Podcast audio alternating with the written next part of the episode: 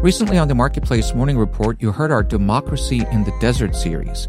We took you to places characterized by researchers as news deserts to see what communities stand to lose when they're without a local news ecosystem, especially during an election year. This kind of reporting takes resources. David Brancaccio went on a six day reporting trip with two of our producers, grounding themselves in these communities and meeting locals who are trying to find solutions and fill the gaps. Every donation to Marketplace helps sustain this kind of in-depth journalism. Please give what you can today at marketplace.org/donate.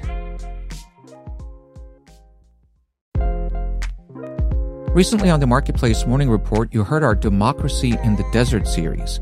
We took you to places characterized by researchers as news deserts to see what communities stand to lose when they're without a local news ecosystem, especially during an election year.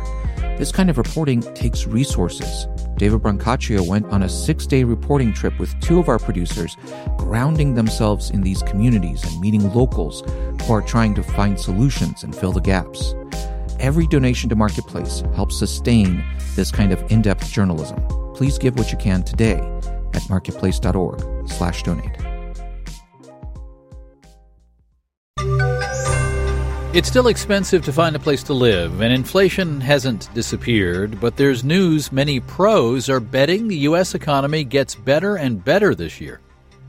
I'm David Brancaccio in New York. We lead with decidedly upbeat assessments of the U.S. economy this morning from economists who work for American businesses. The National Association for Business Economics updates its forecast every quarter, and compared to what was predicted at the end of last year, the group's new outlook calls for higher economic growth, double the job growth, and lower unemployment. Marketplace's Mitchell Hartman has that. The National Association for Business Economics upped its growth projections for this year based on the strength of consumer spending, business and residential investment, and government outlays on infrastructure. University of Arkansas economist Mervin Jebaraj, who chairs the survey panel, says use of the R word, recession, is fading. Over the past quarters, the prospects for recession seem to get smaller, prospects for soft landing larger. So now three quarters of our panelists expect a soft landing. Employment's good, spending's good. Economist Robert Frick at Navy Federal Credit Union agrees the economy's looking strong for 2024. But when he meets with frontline credit union employees who deal with cash strapped members, he hears a different story. A lot of lower income people are really suffering from inflation.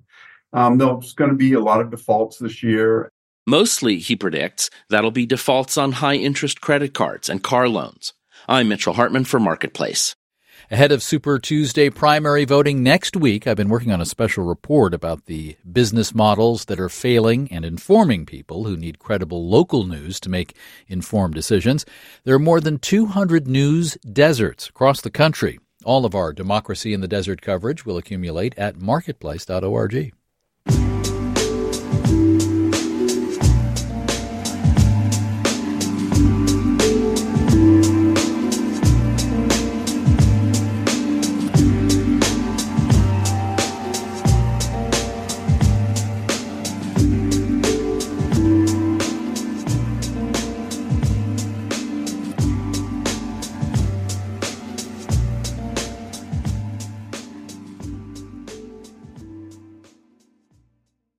Our Econ Extra Credit movie this month is called Invisible Beauty about a change agent in the fashion industry, model, entrepreneur, and activist Bethann Hardison. We catch up with her story today in the 1980s when fashion runways turned away from a momentary embrace of diversity a decade earlier. Hardison is both the subject and, with Frédéric Tcheng, director of the film. I caught up with Hardison last week. There weren't any black girls other than maybe Iman, Pat Cleveland once in a while, but they didn't have hardly any that were really working editorially. I heard this more than once. They don't want their product to become a symbol of luxury for people of color. A man named Regis Pagniez came in to start American Elle. That changed the game. This magazine out of France comes into New York. All of a sudden, by mid 80s, late 80s, you start seeing girls of color in those magazines, which we hadn't seen before. You know, when you look back at the history over the decades dealing with diversifying fashion, diversifying modeling, it's in fits and starts. Yeah, because as soon as you think you can lay down, it's all right. Mm-hmm. Someone calls you and tells you, no, no, no, you got to come back. Look what's happening. You hope even now that it doesn't do the same thing. I think I actually wrote those letters in 2014. And the letters that I wrote, just basically calling out the individual design houses that were negligent in incorporating more than one, if none, models of color on their runways for consistently season after season after season. And so those kind of things were important to do. And since then, things have changed. That season, there were two black girls in Prada. So I called up Bethann. I was like, I can't believe it. This season, there were two black girls in Prada. And she's like, call me when there's five. Click. It was courageous. You were calling out fashion houses by name. What was the deal? They were hiring an occasional black model. That's what it had come to? They weren't hiring any to be mm. on their runways. And if they did, maybe one, but it would be consistent like that. That's an imbalance that's crazy. That's just obvious. And you see that there's certain houses that are really prime, that are really important, that just are just comfortable. It happens to them. You know, they follow the yellow brick road. Some one designer does it and it's a good idea at that time that other people just fall into line and follow that.